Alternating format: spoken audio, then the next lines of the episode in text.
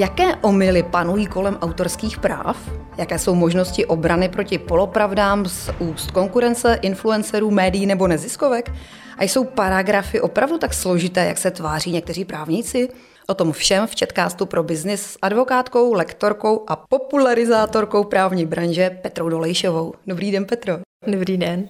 Já se jmenuji Martina Vašičková a dnešním Četkástem pro biznis vás budu provázet. Petro, vy jste na podzimním komunikačním summitu Mimochodem, výbornou prezentaci jste tam měla. Tak v té prezentaci jste eh, řekla, že byste chtěla být příštím životem novinářkou. Proč? Protože novináři mají neuvěřitelná práva, co se týče vlastně úplně všeho. A jo, novinařina a i z hlediska nějakých, nějaké historie, kterou tady máme, je považovaná za nějakého hlídače, hlídacího psa demokracie.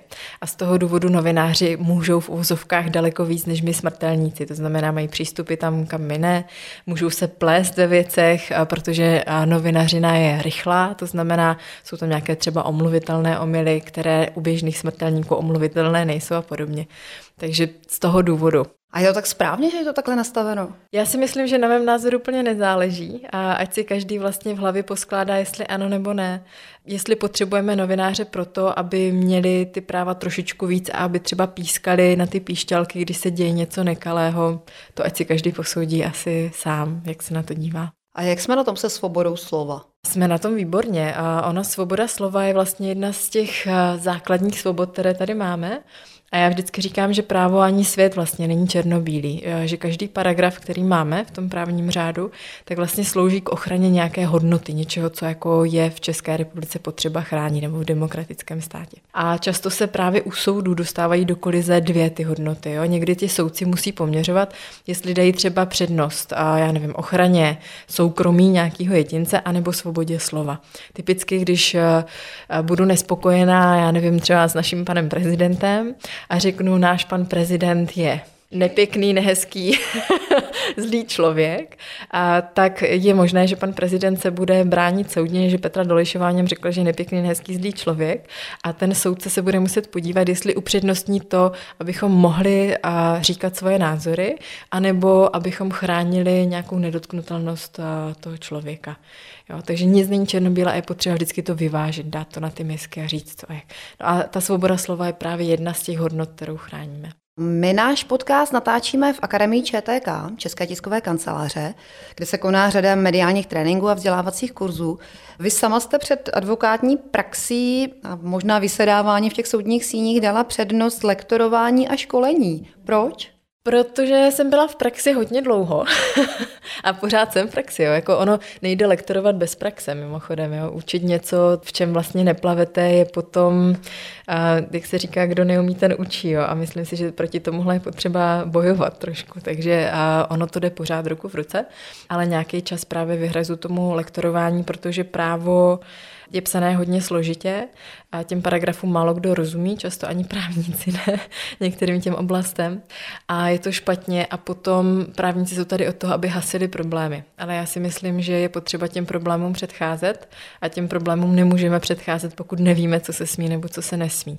A je úplně normální a chápu, že normální člověk si úplně jako večerné otevře občanský zákonník a nebude si číst paragrafy. Takže proto já se snažím překládat to právo lidem do ličtiny, aby vlastně věděli, co se smí a co se nesmí. A tím pádem můj takový sen je, že právníci nebudou potřeba, jo? je to utopie. Ale to je vlastně to pravidlo nedávej žebrákovi rybu, nauč ho lovit. A myslím si, že dokud to právo nebude lidem přístupné, tak eh, bude pořád spousta boje a paragrafování. A po těch letech, eh, co teda lektorujete, co jste zjistila, je to povědomí o paragrafech úplně nulové, nebo jako potřebujeme ty právníky. Jak jsme na tom? Je to lepší, než to bývalo, ale je to pořád trošku mizérie.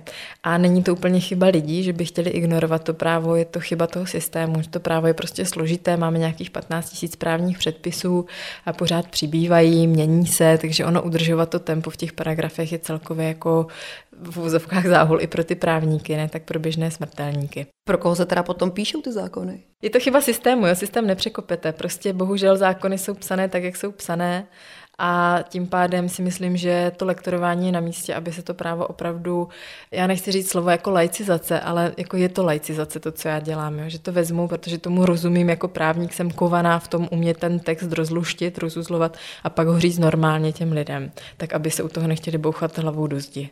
Jak by měli lidé vnímat právníky? A tak ono není právník jako právník. Jo? Já to vždycky přirovnávám k doktorům. Jak by lidi měli vnímat doktory? Jo, každý doktor je na něco jiného. Někdo je chirurg, někdo je zubař, někdo je oční, někdo je psychiatr, někdo je psycholog a každý má jiný zaměření a každý by měl asi vystupovat trošičku jinak. Jo, asi je vám jedno, jakým způsobem s váma mluví chirurg, hlavně, že vám jako to srdce dá do pořádku a nepotřebujete tomu rozumět. Ale potom, když jdete k psychologovi nebo psychiatrovi, tak asi chcete, abyste si rozuměli, co si říkáte. To samý jsou právníci. Já nechci říct, že všichni právníci by měli mluvit lidskou řečí. Třeba teďka mi klient volal a říkal, Petra, potřebuji potřebuju sfúzovat a tyhle věci já nedělám. Já jsem řekla, dobrý, já vám doporučím právníka, nachystejte se na to, že s váma nebude mluvit úplně jako lidskou řečí, ale přesně to teďka potřebujete. Vy potřebujete někoho, kdo tam prostě se do toho podívá, do těch papírů a najde tam to řešení a nějak vám to nachystá. A může vám být úplně fuk, jestli prostě spolu potom zajdete na kafe a budete mu rozumět, co vám vlastně přesně říká. A jde to vůbec popularizovat právo? Určitě jde. Je to jako učení a máte profesory a učitele na střední, na vysoké, kteří když mluví, tak vás to nudí, usínáte a nevíte vůbec, která bije. A pak máte nachystaný lidi, kteří proto dýchají, předávají vám tu energii a najdou tu metodu, jak vám to předat. A já věřím tomu, že jsou právníci, kteří tohle umí předat, a pak jsou právníci, kteří to třeba neumí předat, ale zase jsou jako excelentní v, já nevím, třeba v těch fúzích, jo, nebo v tom papírování, nebo u soudu prostě a podobně. Takže každý máme vlastně tu silnou stránku, někde jinde je to o lidech, není to o profesi. Vy už tím, jak vlastně přednášíte o právu, tak trošku nabouráváte tu představu o těch klasických, takových těch schuzujících právnících. Nicméně přece jenom asi také musíte občas sypat nějaké paragrafy z rukávů. Kolik těch paragrafů vy sama sypete z rukávu? Kolika oblastem vy se věnujete? Moje oblast je taková, já tomu říkám softová. Když jsem byla v advokátní kanceláři, tak kolega si se mě dělal srandu, že je to takový to neprávní právo. já dělám hodně autorský práva, hodně takovou nekalou soutěž, ochranu osobnosti, osobní údaje. Um, to znamená spíš tady tahle oblast, což dohromady může být nějakých, já nevím, 20-30 právních předpisů z těch 15 tisíc. Takže moje výseč je hodně úzká. Řekněte tři věci z vašeho oboru, které by měl znát každý like. V první řadě bych asi doporučila, aby si všichni uvědomili, že teorie a praxe je někdy úplně jinde. Že to, že právo něco říká a že máte na něco nárok, je sice hezký, ale potom ta realita, ta vymahatelnost je úplně někde jinde. To je první věc, je potřeba si to uvědomit. Druhá věc, pokud se rozhodnete jít k soudu, tak já vždycky říkám, že u soudu prohrávají obě strany, protože je to nadlouho, je to energicky náročné a je to finančně náročné. A je dobrý, aby všichni věděli, že pokud se budete něčeho domáhat u toho soudu a budete žalobce, že musíte prokazovat všechno, že nesete, říká se tomu důkazní břemeno, a že musíte prokázat, co se stalo, jak se stalo, kde se stalo, za kolik se to stalo. A pokud něco z toho neprokážete, tak ten spor automaticky prohráváte. To znamená, i z toho důvodu já doporučuji, aby si všichni za prvé promysleli, jestli k tomu soudu chtějí, a za druhé, jestli třeba mají ty papíry k ruce, jo, třeba tu smlouvu, nebo prostě ověřenou nějakou, já nevím, notářský zápis a podobně. Protože to, že nějaká věc je nějak, že mám na něco nárok, je jedna věc, ale já to musím zároveň prokázat.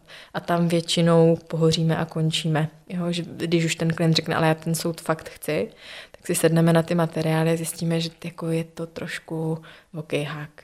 Takže to si myslím, že věc, kterou by všichni měli vědět, že žalobce prokazuje. No ale vy jste, myslím, i na tom komunikačním summitu tam několikrát zdůrazňoval nebo apelovala se na ty marketéry, aby se snažili právě, že ty problémy třeba s konkurencí nebo s influencery e, řešit sami, nezatahovali do toho ty právníky. Není to trošku proti těm právníkům? Ono to není proti právníkům. U mě vždycky na prvním místě je klient, takže já vždycky dávám radu, která je pro toho klienta. A smírnou cestou, řešení smírnou cestou je vždycky pro toho klienta výhodnější, než to řešit soudně. Už z toho důvodu, co jsem říkala. Drahý, náročný, vyčerpávající. Takže proto já doporučuji jít třeba cestou toho marketingu, apelovat na nějakou třeba PR a podobně, protože tyhle nástroje jsou dneska rychlejší a většinou zabírají víc než to právo. A jinak ano, jako je to menší biznis potom pro nás právníky, ale tak jako O tom by to nemělo být. Že? Pojďme zpátky k lektorování. Od ledna budete mít eh, svůj kurz i v Akademii ČTK. Kurz se jmenuje Právo v PR a na sociálních sítích prakticky a bez paragrafů. Nalákejte zájemce na váš seminář, co si z něj účastníci odnesou, co si uvědomí, co dosud nevěděli. Určitě tam budeme probírat právě tady tuhle krizovou komunikaci. A typický příklad bude do mě šít nějaký novinář nebo spotřebitelé, zákazníci nespokojení na sociálních sítích, tak kde vlastně vedou ty hranice zákona, jak se můžu bránit, nesmím bránit, a nebo když se někdo do mě obuje v rámci, já nevím, novin, že jsem tady nevěřila 5 milionů korun, tak jakým způsobem se obrátit třeba na redakci, jak uplatnit nějaký práva, nejenom soudní, ale třeba právo na odpověď a podobně podobně, abych se mohla vyjádřit k tomu sama. Pak se mrkneme na autorský práva, nějaké vykrádání textů, práce s fotkama od různých cizích zdrojů, fotobanky, tady tyhle věci, pomluvy a podobně. Co dneska vlastně všechno školíte? Takhle, já mám jako uh, různé cílovky, snažím se školit tu svoji oblast, ale vždycky optikou a té dané cílovky, takže školím jak novináře, nebo potom firmy, marketingové oddělení, ale zároveň tím, že občas jako u soudů se střetávám, že zastupuju tu firmu třeba proti marketérům, nebo proti grafikům, nebo proti vývojářům. A vidím, jak ti jsou třeba občas bezradní a vidím tam nějaký ty jejich chyby, nebo v uvozovkách chyby, spíš omily, jo, tak se snažím školit potom i tu druhou stranu, to znamená ty marketéry, grafiky, fotografy, aby ta síla na trhu byla vlastně vyvážená, aby ty strany a obě se nějakým způsobem dokázaly zorientovat v tom, co je potřeba nastavit v rámci té spolupráce už na začátku, abychom se v případě toho, že to jako nebude úplně šťastný závěr, nemuseli potom bavit o nějakých právech a nárocích u soudu. Co klienty na těch vašich kurzech zajímá nejvíc? Hodně se probírají smlouvy, co by v nich mělo být, naopak co tam zbytečný, protože smlouvy jsou dneska strašně dlouhý, nečtivý a pekelný, takže se snažíme zkracovat, zličťovat a podobně, takže smlouvy určitě řešíme. Pak řešíme hodně autorská práva, protože eh, v České republice se bohužel začínají rojit takzvaní šmejdi, jim říkám, doufám, že mě teď nezažaluje někdo. a to jsou vlastně jako vymahači práv třeba z fotek a jo, že vlastně na internetu se scrollují robotické síly a hledají fotky a potom se na vás obrátí s tím, že třeba byste tuhle fotku koupila ve fotobance, tak na ní nemáte práva a že chtějí třeba nějaké jako výpalné a podobně. Takže autorská práva řešíme, řešíme takové věci jako sdílení na sociálních sítích cizího obsahu a řešíme osobnostní práva teď pod bublině GDPR. Samozřejmě to, tyhle čtyři písmena dneska zná každý tam a zpátky, takže prakticky používání práce s datama tyhle věci. Mhm, já se musím přiznat, já jsem jeden kurz, celodenní kurz s vámi absolvovala, webinář to byl a měla jsem fakt potom pocit, že bych měla vypnout všechny ty sociální sítě a že, že opravdu nemůžu nic dělat. No. Ale bylo to hodně přínosné. Hrozně se mi líbilo, jak máte vlastně celý ten seminář nebo celý ten den byl založený na různých příkladech. Kde berete příklady? Je to hodně z praxe, právě ti klienti většinou, co s nimi řeším, tak potom um, na co třeba narazím v rámci té spolupráce, pokud mi dají souhlas samozřejmě. A potom na sociálních sítích. Já hodně se snažím radit v různých skupinách na sociálních sítích, takže tam většinou ty lidi už mi potom sami tagují a co na to říkáte Petro a podobně, takže vlastně chodím a dívám se kolem a snažím se školit na příkladech, které jsou hodně z praxe a hlavně aktuální. Nebo i novináři mi občas napíšou, řeknou Petro, tohle víte, nevíte, co s tím. Takže se snažím takhle jako sbírat a obecně. Takže jak často třeba upgradeujete kurz, který je třeba na to autorské právo? Před každým kurzem dělám vlastně upgrade. Není to, že bych jeden kurz měla a jela pořád to samý dokola. Všechny školení připravuju vždycky k tomu danému dni, aby tam byly fakt jako aktuální kauzy. A když se nám přihlásí klienti, kteří budou z nějakých institucí, já nevím, eh, nebo státních úřadů nebo podobně, tak eh, jste schopná připravit přímo na ně nějaké Já hodně příklady? školím i ve firmách, že chodím do firm, takže tam určitě vždycky, než to školení tam vykopnu, tak si projdu jejich sociální sítě, jejich webovky a odchytnu, kde co se o nich psalo, nepsalo, jaký mají třeba rozjetý kauzy s někým vůči někomu a na tom přímo školím. A pokud dělám takhle jako veřejný školení a vidím tam seznam těch účastníků, tak si projedu aspoň nějak jako zběžně ty jejich sociální sítě, webovky a podobně, udělám v podstatě ten samý monitoring a nakombinuji to, aby každý, kdo bude na tom kurzu, z toho něco málo aspoň si odnesl jako přímo na sebe nasazený. Ale jako nikoho tam nikdy nehaním a netahám za uši, spíš je to, že si odhadnu, kolik eh, ta daná firma, ten daný člověk unese a snažím se jim spíš jako ukázat, jak by to šlo třeba jinak nebo líp, nebo kde by mohli klidně přitvrdit a nebát se toho. Jo, většinou ukazuju, co mají špatně ve smyslu, jak to udělat ještě víc jako pro marketingově, pro PRově, než že bych říkala, tady to máte nezákonný, tohle je špatně. To úplně ne. Jo, spíš naopak se snažím jim povolovat, aby to fungovalo trošičku ještě jako efektivněji pro ten biznis. Ten kurz byl opravdu velice živý a, a plný těch příkladů z praxe. Mě tak napadlo, proč jste studovala právo, když vy jste rozená jako pedagožka. Taková vtipná vtipná příhoda, rodina a já jsem chtěla jít na pedák, já jsem chtěla být učitelka, ale nevěděla jsem jako v jakém oboru, protože mě bavilo všechno na střední škole, tak jsem si dala přihlášky na čtyři školy, úplně různé jako oblasti, mimo jiné, že teda to budu učit potom, byla tam příroda, přírodověda, pak eh, tam byly jazyky, žurnalistika tam byla, cestovní ruch a angličtina. No a máma mi říkala, ať si dám aspoň jednu přihlášku na práva, protože jsem byla jedničkářka samozřejmě. Tak jsem si dala čtyři do Brna a ta práva do Olomouce. No a protože tenkrát jsem měla přítele od Olomouce a měla jsem doma dva psy a vzali mě teda všude, tak jsem šla cestou nejmenšího odporu, zůstala jsem v Olomouci na těch právech a přítel mi říkal tenkrát, že vlastně s těma právama konec konců můžu časem školit. Ano, tak nějak to osud vlastně do toho stáhl. Pojďme ke konkrétním věcem, k oblastem, kterým se věnujete. Právo marketingu, GDPR, ochrana značky osobnosti. Jaké nejčastější omily panují kolem autorských práv? Zrovna včera jsem školila grafiky a grafiky školím moc ráda, protože u nich to vlastně všechno začíná, že ta autorská práva, jo? tam vznikne to autorské dílo. A častý omyl a častý dotaz právě v rámci těch školení grafiků je, když něco překreslím, je to moje, nebo je to toho původního autora, potřebuju licence, co s tím. Jo, takže tam často je omyl, když něco překreslím, tak opravdu mám svoje autorské dílo ale zároveň tím zapracovávám cizí autorské dílo, takže potřebuji licenci. Jo, a abych to mohla dát dál tomu klientovi, třeba tomu marketérovi nebo té firmě, tak potřebuji vlastně mít licenci od toho původního autora, toho původního díla. Jo. Takže tam bývá nejčastější třeba problém. A hodně často řešíme problém mezi inspirací a vykradením. Jo. Když uvidím nějaký obráz, řeknu si, to je krásný, mohl bych namalovat podobnou krajinku. Tak jestli to je právě už to vykradení, kde potřebuju tu licenci, nebo jestli tam je ta inspirace, kudy vlastně vedou ty ze zákona.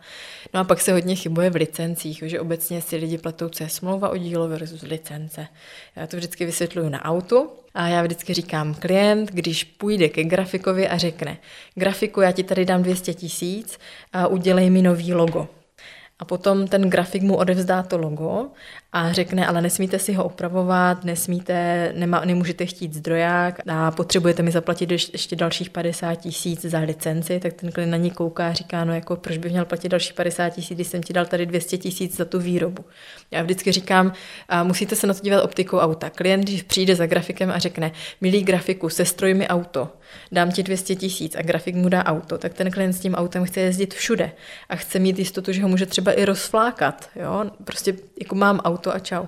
Bohužel ta autorská práva fungují úplně jinak. Ta autorská práva já platím za vytvoření toho díla, ale to, kam s tím autem pojedu a jestli si vyměním zrcátka nebo sedačky nebo potahy, tak to pořád závisí na té licenci, kterou mám s tím grafikem. A tam je jakoby hodně velký nedorozumění v tom, jak fungují autorská díla versus klasické věci.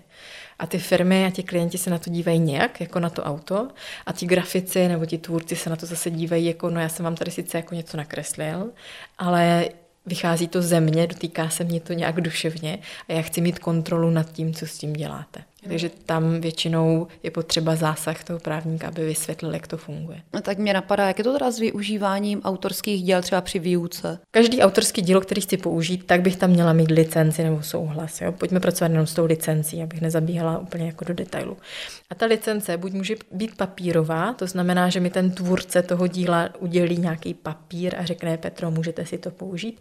A nebo ta licence může plynout ze zákona, z autorského zákona. A tam máme řadu těch licencí, mimo jiné novinářskou licenci, jsme u těch výjimek, nebo je tam licence pro nějaké citace zdrojů a podobně, nebo pro parodii.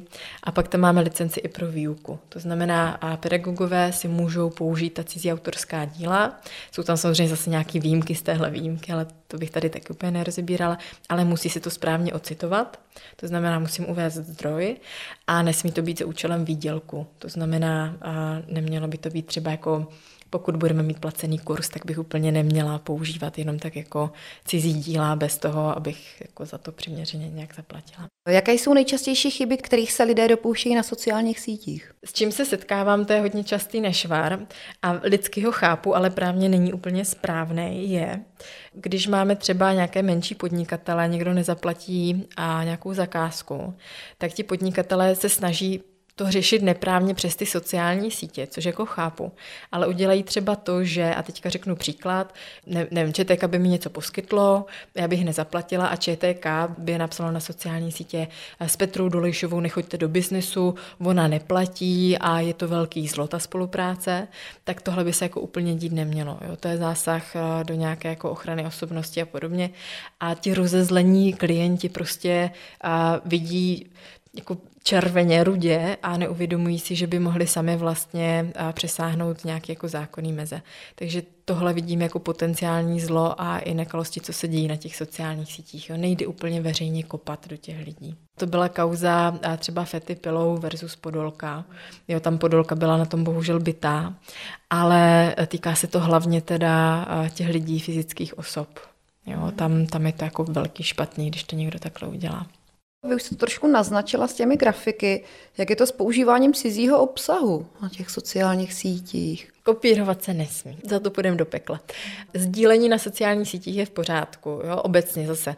Každý pravidlo má své výjimky, ale obecně, pokud mám cizí obsah a ten cizí obsah jde na sdílet, to znamená, že mi to ten člověk, co to tam jako nahodil, nějak neblokuje v rámci nějakých nástrojů a podobně, tak je to v pořádku, sdílení je v klidu. Vždycky je potřeba ale si ověřit, že sdílím ze zdroje, který sám vlastně nepracuje s něčím cinknutým. Jo? Když řeknu příklad, třeba divadlo Jary Cimrmana mělo mělo spoustu těch Cimmermanovských her a dostali se na YouTube kanál.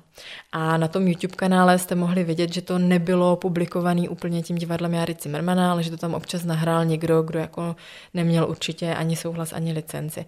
A v momentě, kdybych to já vlastně nazdílela na svoji facebookovou stránku, na svůj facebookový profil, tak byť jsem to sdílela jenom, v uvozovkách netvořila jsem kopii, tak nazdílela jsem obsah, který sám porušuje autorská práva a už bych za to mohla nést odpovědnost. Takže to je hodně ošemetné. Je to ošemetné. Dobře, a ještě jedna taková ošemetná věc, jak na influencery. To je složitá otázka, jak na influencery. Co konkrétně? Dělat s nimi smlouvy, trvat na tom, aby označovali reklamy.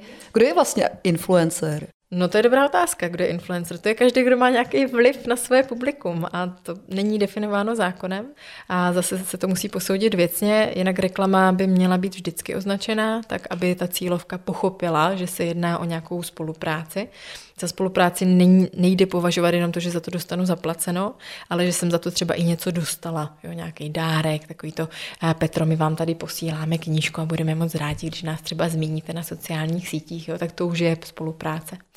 A jestli smlouvu mít nebo nemít. No, takhle.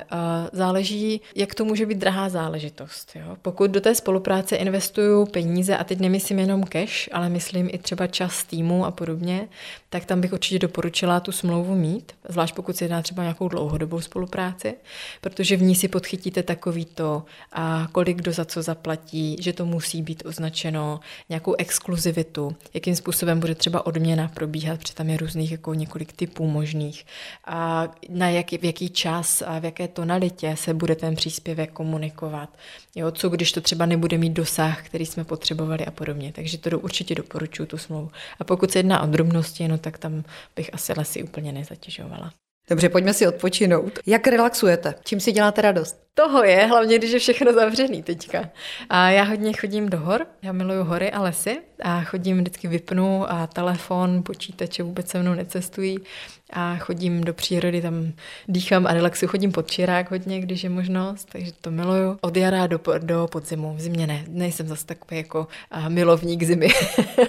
no, když to jde, tak třeba sauna, hodně cvičím, No a pak třeba, když už jako potřeba, tak si dám panáka a nohy hore. Vy vypadáte jako sportovní typ? Děláte nějaký sport? Protože, že jo, říká se, fyzická kondice je dobrá i pro to duševní zdraví a dobrou náladu. No, když to jde, tak jo, teďka toho moc nejde, takže teďka spíš jako doma, co jde, tak uh, nějaká jako domácí posilka a běžky, když to jde teďka, jako jsem spíš sjezdář, běžky jako z donucení, ale tak teďka jsem je objevila, protože prostě není zbytí. A jinak kolo, když je teďka takhle koronavirově, no a volejbal. Já mám ráda vesměs všechny sporty, kromě běhání. Vy taky ráda cestujete. Co vám cestování dává? A ještě spíš by mě zajímalo takový to, jako co byste ze světa importovala k nám domů a co by naopak třeba svět mohl závidět nám? Já mm, vlastně od střední školy uh, hodně cestuju. Já jsem pracovala i v zahraničí vlastně každý léto, když jsem studovala. A čím jsem starší, tím víc uh, jsem se naučila díky tomu cestování, že všude je dobře že všude je to hrozně fajn a je to jenom o tom, jak si člověk jako nastaví v sobě, co si tam najde na tom místě co je tam hezkýho a dobrýho a každý místo má něco jiného hezkého a dobrýho a za mě je všude dobře, pokud se nebavíme o nějakých jako extremistických jako pásmo gazy a podobně. Ale jinak kdykoliv jsem byla a ty podmínky byly všude různý, tak všude bylo nakonec dobře. A já vlastně i tady doma, když žiju, tak žiju částečně v Praze, částečně v Olomouci a oboje má svoje. V současné době, kdy nám koronavirus zavřel hranice, tak jak to snášíte? No trpím trošku, trošku dost. Já jako jeden z důvodů, proč jsem šla na volnou nohu, bylo, že jsem si představovala, že budu trošku víc cestovat, budu volnější. Ale no, tak prostě musíme to nějak vydržet a zase, zase bude dobře. Vy už jste několikrát řekla, že jste z Moravy, z Olomouce. Mluvíte hanácké? Nemluvím, rozumím, ale nemluvím. Když mi bylo 13, šla jsem na brigádu tam u nás na Hané sbírat jahody. Taková babička mi s šátkem kolem krku dala košík, zavedla mě na pole a vysvětlovala mi, co mám dělat. Já jsem na ní koukala, nerozuměla jsem ani slovo a pak jsem se šla zeptat jejího syna, jestli by mi mohl nehanácké vysvětlit, co mám přesně dělat. Takže to byl můj první střet s hanáckou realitou. A jinak teďka jako rozumím, ale že bych nějak moravský haná kamarádské, mm, to ne. Petro, děkuju. Chcete ještě na závěr něco říct, co tady nepadlo a třeba mělo by padnout? Jenom, že bych byla ráda, kdybych se s lidmi viděla malinko víc na kurzech a doufám, že to už nebude brzo online, ale že se uvidíme zase v offlineu brzo, protože myslím si, že nám už všem chybí. To byla Hanačka, popularizátorka práva bez paragrafů, buřitelka předsudku a cestovatelka Petra Dolejšová, jinak taky lektorka, která se na vás těší v Akademii ČTK na svém kurzu Právo v PR a na sociálních sítích prakticky a bez paragrafů. Petro, děkuju a přeju hodně zdraví, ať se vám daří. Taky děkuji, nashledanou.